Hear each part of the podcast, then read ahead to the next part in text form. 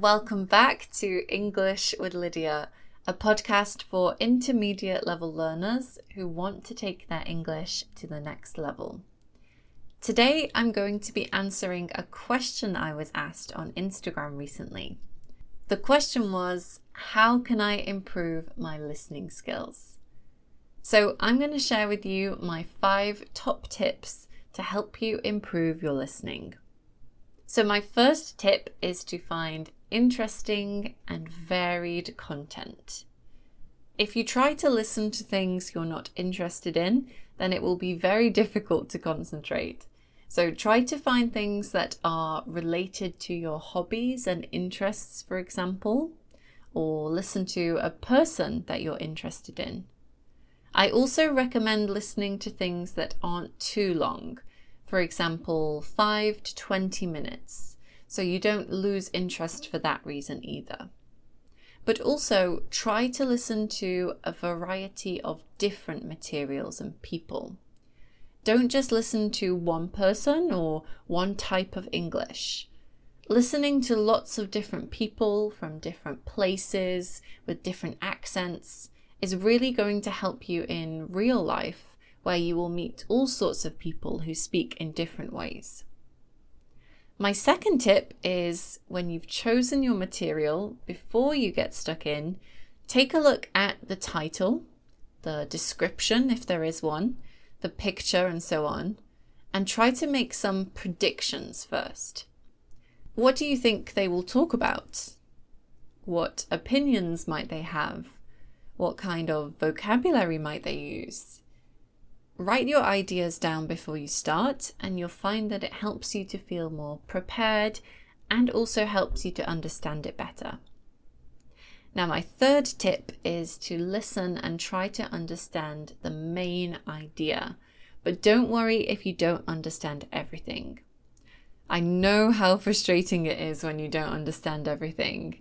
I remember when I first started listening to real full speed conversations in Chinese, I felt like I couldn't understand anything. It was so fast, and there were words and expressions that I didn't understand.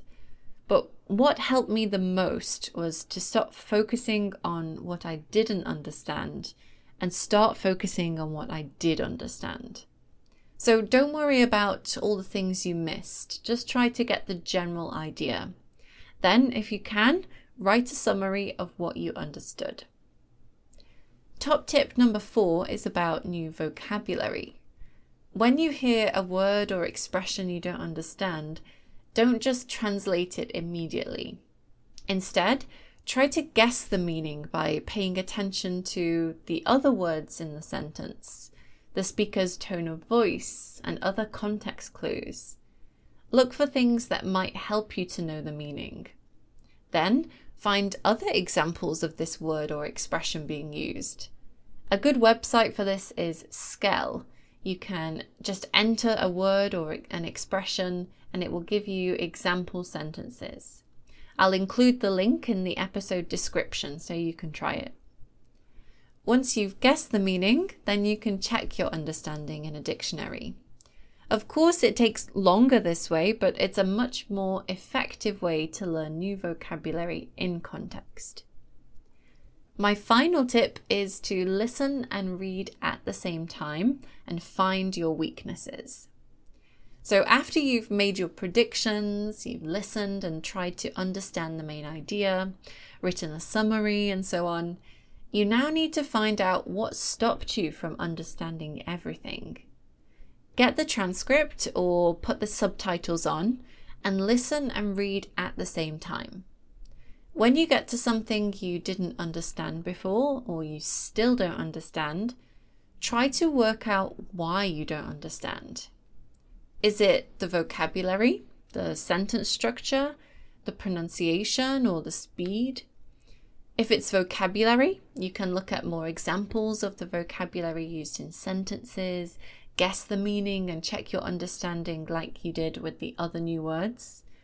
If it's pronunciation, then slow it down and listen carefully to the way pronunciation changes when we speak quickly.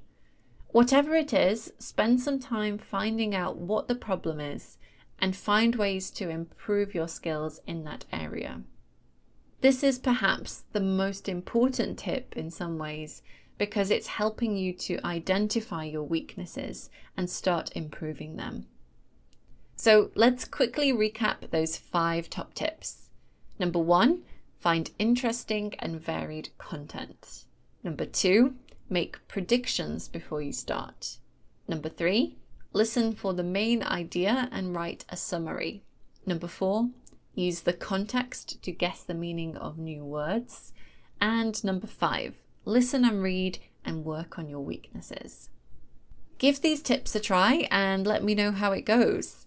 You can send me a message on Instagram at English with Lydia, or you can send me a voice message on Anchor. Just go to my Anchor page and click the message button to try it. Next week, I have another special guest with me, and we'll be talking about staying motivated. So don't forget to subscribe or follow this podcast so you can listen when it comes out.